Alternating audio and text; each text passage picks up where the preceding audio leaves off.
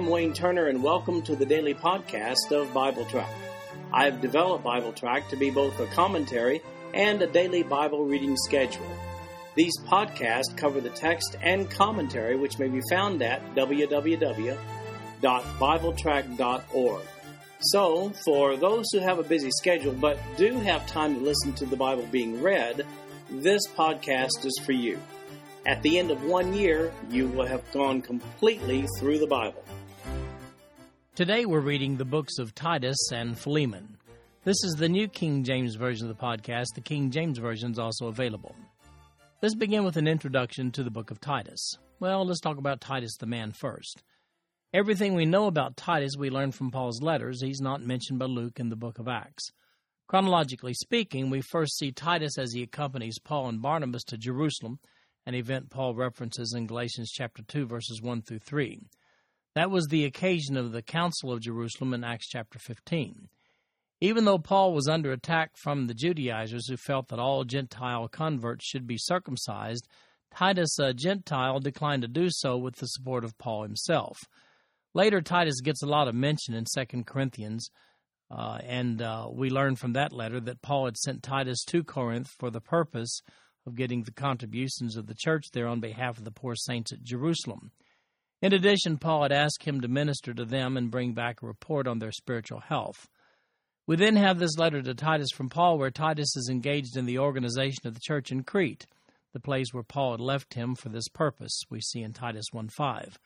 Finally, during Paul's second imprisonment at Rome, Titus left him to visit Dalmatia, probably to minister to believers there. If you're looking at the written notes, there's a nice map that shows you some of the locations that we're talking about. Let's begin with an introduction to Titus, the epistle. Titus chapter 1 verse 1. Paul, a bondservant of God and an apostle of Jesus Christ, according to the faith of God's elect, and the acknowledgement of the truth which accords with godliness, in hope of eternal life which God, who cannot lie, promised before time began but has in due time manifested his word through preaching, which was committed to me according to the commandment of God our Savior. To Titus, a true son in our common faith, grace, mercy, and peace from God the Father and the Lord Jesus Christ our Savior. This letter was written to Titus about the same time that Paul wrote to Timothy, mm, 66, 67 AD or so. Paul is giving instructions to Titus regarding pastoral issues. In Paul's very first sentence, he includes a doctrinal point unique to this letter where he says, Paul, a bondservant of God and an apostle of Jesus Christ, according to the faith of God's elect, and the acknowledgement of the truth which accords with godliness. The Greek word for godliness there is eusebia, which speaks of lifestyle. It would appear that Paul intends to link a knowledge of the truth of God's Word with the believer's actions that reflect godliness. In other words, our trust in Jesus Christ should beget a godly lifestyle. There is an issue made very clear in verse 2 regarding the promise of eternal life when he states this. He says, In hope of eternal life, which God, who cannot lie, promised before time began. When you read Genesis through Deuteronomy, you scarcely find specifics on the issue of eternal life. It's obviously assumed, but not specifically stated. Paul is clear here that eternal life was promised before time began. There is no question that the righteous of the Old Testament were looking forward to eternity with God. In verse 3, Paul says, and that's what we're preaching about. Well, in so many words, he says that. Paul makes an interesting use of the Greek word koinos in verse 4. That's the word for common, also used to describe the unclean state of Gentiles by the Jews. Paul seems to be making the point here in verse 4 that both Jews and Gentiles are saved through a common faith. Jesus Christ has made all Jews and Gentiles one through faith. Beginning in verse 5 of chapter 1, we find the qualifications for elders. Verse 5 For this reason I left you in Crete, that you should set in order the things that are lacking, and appoint elders in every city as I commanded you. If a man is blameless, the husband of one wife, having faithful children, not accused of dissipation or insubordination, for a bishop must be blameless as a steward of God, not self willed, not quick tempered, not given to wine, not violent, not greedy for money, but hospitable, a lover of what is good, sober minded, just, holy, self controlled, holding fast the faithful word as he has been taught, that he may be able by sound doctrine both to exhort and convict those who contradict. Now, Paul used the terms elders in verse 5 and bishops in verse 7. He also sometimes refers to them as pastors and shepherds, and those are terms to describe the exact same office. Paul included a list of qualifications for this office also in 1 Timothy chapter 3 verses 1 through 7. We see from verse 5 that Paul's remarks are specifically directed toward a situation of false teaching on the island of Crete. This island is about 600 miles northwest across the Mediterranean Sea toward Rome. These elders, bishops, to be appointed in every city but Titus were for the purpose of combating this false teaching, which apparently was akin to the false teaching of the Gnostics. These uh, Gnostic teachers were perverters of established Christian doctrine by mixing a little bit of truth with Oriental mysticism and some Judaism. Paul puts forth an interesting point in verse 12 when he quotes what one of these false prophets had said about his own people. In other words, you can't trust what these people say. A thorough description of the office and a complete list of qualifications for elders, bishops, and pastors. Uh, it's located on the right side of the written notes of BibleTrack.org for today. Or you can click on the article uh, under the topic section of BibleTrack.org entitled Pastors, Bishops, and Elders for the list of qualifications there. Now, what about false teachers? We find those in verses 10 through 16. Verse 10 For there are many insubordinate, both idle talkers and deceivers, especially those of the circumcision, whose mouths must be stopped, who subvert whole households, teaching things which they ought not, for the sake of dishonest gain. One of them, a prophet of their own, said, Cretans are always liars, evil beasts, lazy gluttons. This testimony is true, therefore rebuke them sharply, that they may be sound in the faith not giving heed to Jewish fables and commandments of men who turn from the truth. To the pure all things are pure, but to those who are defiled and unbelieving nothing is pure, but even their mind and conscience are defiled. They profess to know God, but in works they deny him, being abominable, disobedient, and disqualified for every good work. We should observe in this passage that Paul had no tolerance for extending an ecumenical olive branch to those who preach false doctrine. His contention throughout his ministry was that the gospel message of salvation by grace must not be compromised. I'm reminded of David's words in Psalm 119:63 when he said, "I'm a companion of all who fear you and of those who keep your precepts." This provides a sound biblical test of faith, one that Paul obviously observed himself. We see a similar warning in Paul's letter to Timothy in 1 Timothy chapter 1 verses 3 through 8. Notice that Paul points out that they of the circumcision were particularly bothersome to the preaching of sound doctrine. That term refers to Judaizers, those were teachers who taught the necessity of adding Mosaic law keeping to one's Christian faith. Nope, no friendly relations with these guys, according to verse 11, when he says, whose mouths must be stopped. Verse 12 is rather amusing as Paul addresses the Judaizers on the island of Crete where Titus was ministering. He says, one of them, a prophet of their own, said, Cretans are always liars, evil beasts, lazy gluttons. Jews from Crete were in Jerusalem on the day of Pentecost. We see that in Acts chapter 2, verse 11. Notice that these are not Paul's own words, but rather he's quoting one of the famous local poets who characterizes his own people on the island of Crete. So these false teachers and Judaizers from Crete, they have a reputation that simply makes them not credible. Incidentally, Judaizers were a significant nuisance in the early church. We see that the Church of Jerusalem in the Jerusalem Council was dedicated to the settling of the issue where converted Gentiles had, up to that point, been expected to become proselyted Jews in the process of becoming Christians, and that includes circumcision and all. The Jerusalem Council settled the issue, but Judaizers persisted for quite some time afterwards. Paul's letter to the Galatians deals extensively with combating this false doctrine that was promoted by these Judaizers. So, what is Titus to do with regard to their false teaching? Well, there's your answer in verse 13. He says, Therefore, rebuke them sharply. Why? Well, he continues, that they may be sound in the faith. Then he characterizes their doctrine in verse 14 by saying, Not giving heed to Jewish fables and commandments of men who turn from the truth.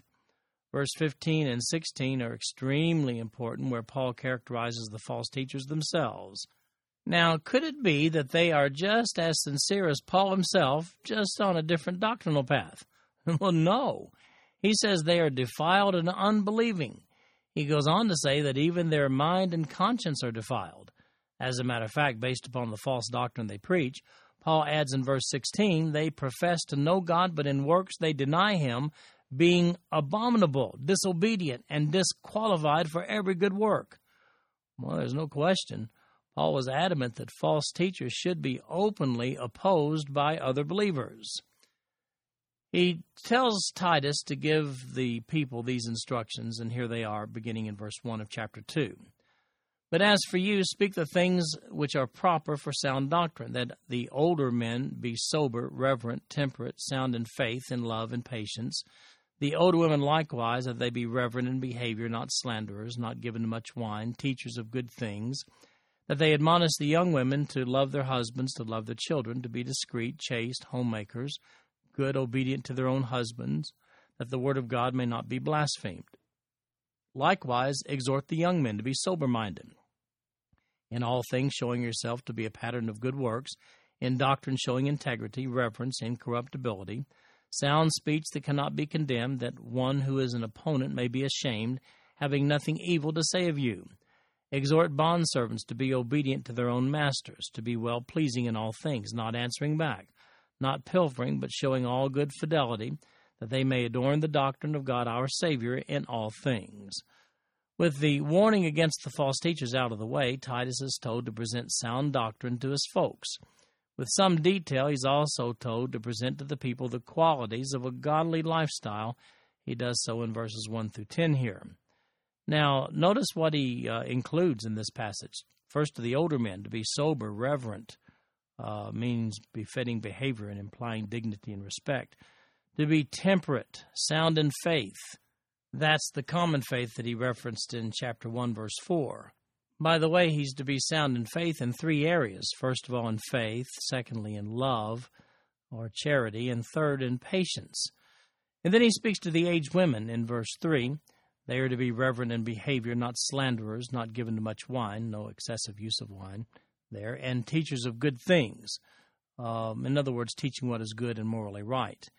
Then there's the admonishment to the young women in verses 4 and 5 to love their husbands, to love their children, to be discreet, to be chaste, to be homemakers, to be good, to be obedient to their own husbands, that the word of God be not blasphemed. By the word, the word for Greek word for obedient there is to obey is to is uh, hupotasso, and it literally means to submit to the orders or directives of someone else. Notice the point that Paul makes with regard to this obedience is so that Christians who submit to the Word of God will not be maligned by those who reject Christ, speaking of the cultural place of women in Roman, Greek, and Hebrew society. Paul wants to make certain that this family order is not abandoned, even though in Christ there is no superiority of one gender over another. Then he speaks to the young men in verses 6 through 8. They are to be sober minded, to show a pattern of good works, to show integrity in doctrine, in other words, purity in doctrine to show reverence, uh, talking again about behavior, uh, to show incorruptibility, and finally to show speech that cannot be condemned, that he that is of the contrary part may be ashamed, having no evil thing to say of you. And then he talks to the servants. The servants are to be obedient to their own masters, to be well pleasing in all things, not answering back, not pilfering. That means not to misappropriate funds for one's own benefit but showing all good fidelity that they may adorn the doctrine of God our Savior in all things. Now, if you're curious about this thing of Paul dealing with um, slavery and servants and slaves, then look at the notes on Ephesians chapter 6, verses 5 through 9 to give you a better perspective of the uh, slavery issue in the first century. And then we come to chapter 2, verse 11. What are we looking forward to? Verse 11 For the grace of God that brings salvation has appeared to all men, teaching us that denying ungodliness and worldly lust, we should live soberly, righteously, and godly in the present age, looking for the blessed hope and glorious appearing of our great God and Savior, Jesus Christ, who gave himself for us that he might redeem us from every lawless deed and purify for himself his own special people, zealous for good works. Speak these things, exhort and rebuke with all authority. Let no one despise you. Why is that? Well, verses 11 through 13 present the blessed hope as the future event for which we're all looking forward. While not explicitly stated here, that's undoubtedly a reference to the rapture of believers. If you want the fuller picture on the issue of the rapture of believers, then look at 1 Thessalonians 4 13 through 18 in my notes on that. This Greek combination of blessed makarios is the Greek word there and hope, elpis, it's unique in the New Testament to this verse. We do, however, find numerous New Testament references to the coming of Jesus Christ. Furthermore, with the Greek definite article appearing before and only there in the phrase, before the great God and our Savior Jesus Christ, Jesus is being described here as God incarnate. Therefore, it seems certain that the rapture of 1 Thessalonians 4:13 through 18 is being referenced in this passage. The saving grace of God in verse 11 is the means whereby we are all saved in Jesus Christ. The Greek verb for appeared here is a compound word. Epi means on or over, and phanerao means make manifest. The verb is in the aorist passive indicative form, indicating an action that has taken place at a particular point in time.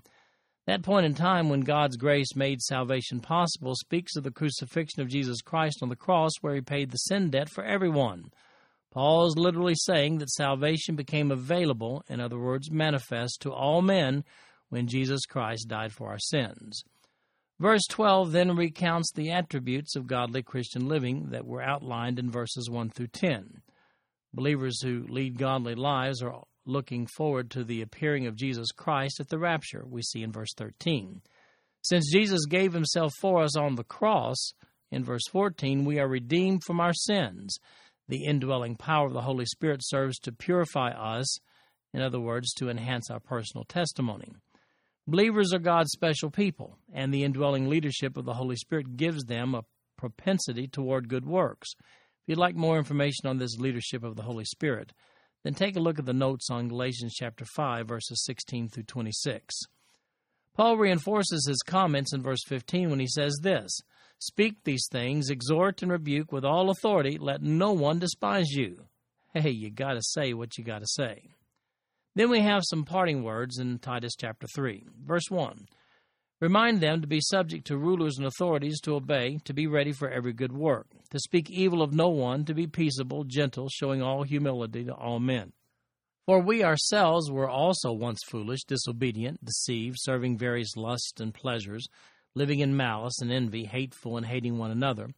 But when the kindness and the love of God our Savior toward man appeared, not by works of righteousness which we have done, but according to his mercy he saved us through the washing of regeneration and renewing of the Holy Spirit, whom he poured out on us abundantly through Jesus Christ our Savior, that having been justified by his grace we should become heirs according to the hope of eternal life. This is a faithful saying, and these things I want you to affirm constantly that those who have believed in God should be careful to maintain good works. These things are good and profitable to men. But avoid foolish disputes, genealogies, contentions, and strivings about the law, for they are unprofitable and useless. Reject a divisive man after the first and second admonition, knowing that such a person is warped and sinning, being self condemned. When I send Artemas to you, or Tychicus, be diligent to come to me at Nicopolis, for I have decided to spend the winter there. Send Zenas the lawyer and Apollos on their journey with haste, that they may lack nothing. And let our people who learn to maintain good works to meet urgent needs, that they may not be unfruitful. All who are with me greet you. Greet those who love us in the faith. Grace be with you all. Amen. The thoughts of chapter 2 are continued here. As he had done in his letter to Timothy, Paul reminds Titus of the importance of teaching his congregation to be subject to the government authorities in verse 1, and generally kind to all others, he says in verse 2. Now, if you want to know more about the proper attitude toward government authority, then read my notes on Romans chapter 13, verses 1 through 7. Paul recalls his own past prior to salvation in verse 3 which he also recounts in 1 Timothy chapter 1 verse 13 when he admits regarding himself he says I was formerly a blasphemer a persecutor and an insolent man but I obtained mercy because I did it ignorantly in unbelief. Since he actually presided over the execution of Stephen in Acts chapter 7 verse 3 would seem to represent Paul's spiritual state before receiving Christ as his savior then we have a powerful declaration of salvation by grace in Titus 3:5. It's not works, it's grace. But let's take a closer look at verse 5 regarding the process of salvation. First of all, notice that salvation does not come because of works of righteousness. Salvation is made possible through an extension of God's mercy. Paul lists two components here to the salvation proposition. He mentions the washing of regeneration, which literally means a spiritual rebirth, as in John chapter 3 verses 1 through 8. And then he also mentions the renewing of the Holy Spirit. Uh, that means a renovation, being renovated by the Holy Spirit. If you're interested in the Greek words underlying those concepts, then look at the written notes. As you can see, verse 5 clearly defines the process of salvation as the process of spiritual rebirth and Holy Spirit renovation, which, according to verse 6, has been presented to us by Jesus Christ Himself. For a detailed look at salvation by grace, look at the notes on Ephesians chapter 2, verses 1 through 10. You may also find helpful the article that I've written entitled What the Bible Says About Eternal Life. You'll find that uh, a link here on this page, uh, the written notes, or into the topic section of BibleTrack.org. Verse 7 declares that the grace of verse 5 makes us heirs according to the hope of eternal life. The Greek word for hope in every occurrence in the New Testament is elpis. The Greek definition for hope or elpis in Greek is a little different in expression from our English word hope. While we use the word hope to sometimes express a good bit of uncertainty about a future event, elpis is a Greek expression meaning confident expectation with, now listen closely, no uncertainty with regard to the future event. The Greek word elpis means confident expectation, no doubt. But what about works? Well, that's addressed in verse 8. Paul encourages believers to be conscious of their personal testimony. In doing so, others are profited. And by the way, stay away from contentious people, we see in verses 9 through 11. He's specifically addressing those who spend too much time on obscure details of Scripture while overlooking the predominant message of the sacrifice for sins of Jesus Christ. Regarding the word genealogies in verse 9, uh, look at my notes on 1 Timothy chapter 1 verse 4. Now, note verse 10 reject a divisive man after the first and second admonition. The Greek word for divisive in that verse is heretikos. Isn't that interesting?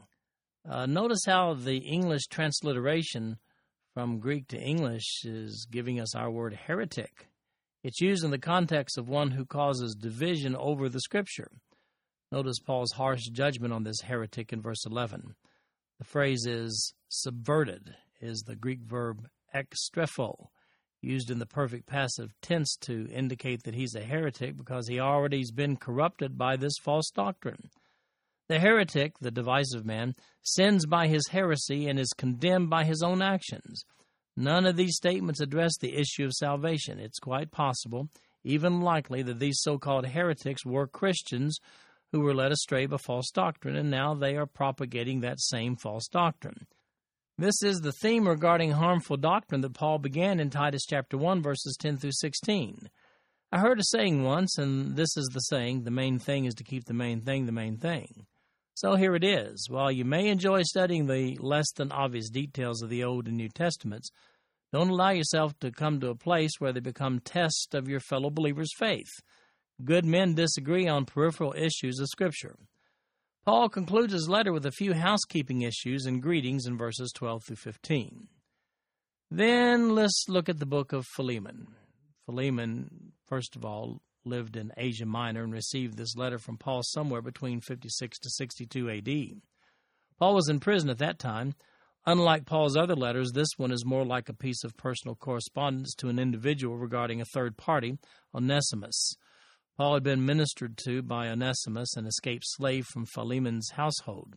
Now Paul is attempting to pave the way for Onesimus to return to Philemon without the consequences that would ordinarily accompany a returning slave. If you'd like more information regarding this issue of slavery in the first century in Roman society there, then look at my notes on Ephesians chapter 6, verses 5 through 9. All right, let's read the, the chapter, one chapter in Philemon, where Paul calls in a marker. Verse 1 Paul, a prisoner of Christ Jesus, and Timothy, our brother. To Philemon, our beloved friend and fellow laborer, to the beloved Apphia, Archippus, our fellow soldier, and to the church in your house. Grace to you and peace from God our Father and the Lord Jesus Christ. I thank my God, making mention of you always in my prayers, hearing of your love and faith which you have toward the Lord Jesus and toward all the saints, that the sharing of your faith may become effective by the acknowledgement of every good thing which is in you in Christ Jesus. For we have great joy and consolation in your love, because the hearts of the saints have been refreshed by you, brother. Therefore, though I might be very bold in Christ to command you what is fitting, Yet for your love's sake, I rather appeal to you, being such a one as Paul, the aged, and now also a prisoner of Jesus Christ. I appeal to you for my son Onesimus, whom I have begotten while in my chains, who once was unprofitable to you, but now is profitable to you and to me. I am sending him back. You therefore receive him, that is, my own heart, whom I wish to keep with me, that on your behalf he might minister to me in my chains for the gospel. But without your consent, I wanted to do nothing, that your good deed might not be by compulsion, as it were, but voluntary. For perhaps he departed for a while for this purpose, that you might receive him forever, no longer as a slave, but more than a slave, a beloved brother, especially to me, but how much more to you, both in the flesh and in the Lord. If then you count me as a partner, receive him as you would me. But if he has wronged you or owes anything, put that on my account. I, Paul, am writing with my own hand. I will repay, not to mention to you that you owe me even your own self besides. Yes, brother, let me have joy from you in the Lord. Refresh my heart in the Lord. Having confidence in your obedience, I write to you, knowing that you will do even more than I say. But meanwhile, also prepare a guest room for me, for I trust that through your prayers I shall be granted to you.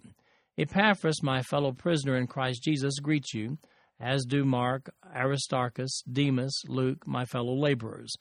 The grace of our Lord Jesus Christ be with your spirit. Amen. Philemon was the guy in whose house the church met there in his hometown, an undisclosed city. We see that in verse 2.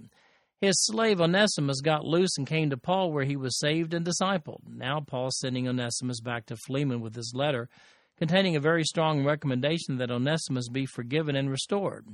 This is Paul's letter of recommendation to Philemon for a gracious treatment of Onesimus upon his arrival. One can't help but notice how Paul uses extreme persuasive measures in this letter on behalf of Onesimus. He begins with heavy compliments of Philemon's stand for the Lord in verses 4 through 7. He indicates in verse 10 that Onesimus had received Christ as Savior while with Paul.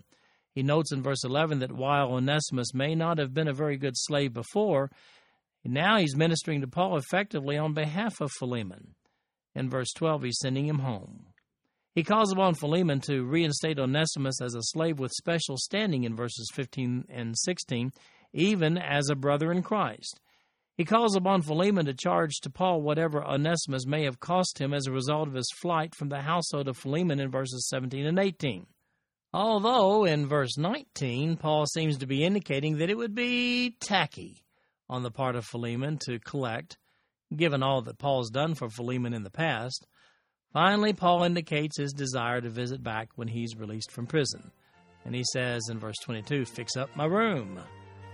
Many cite this letter of recommendation as the basis for the exchange of church letters, which is commonly practiced today when one leaves one church to join another.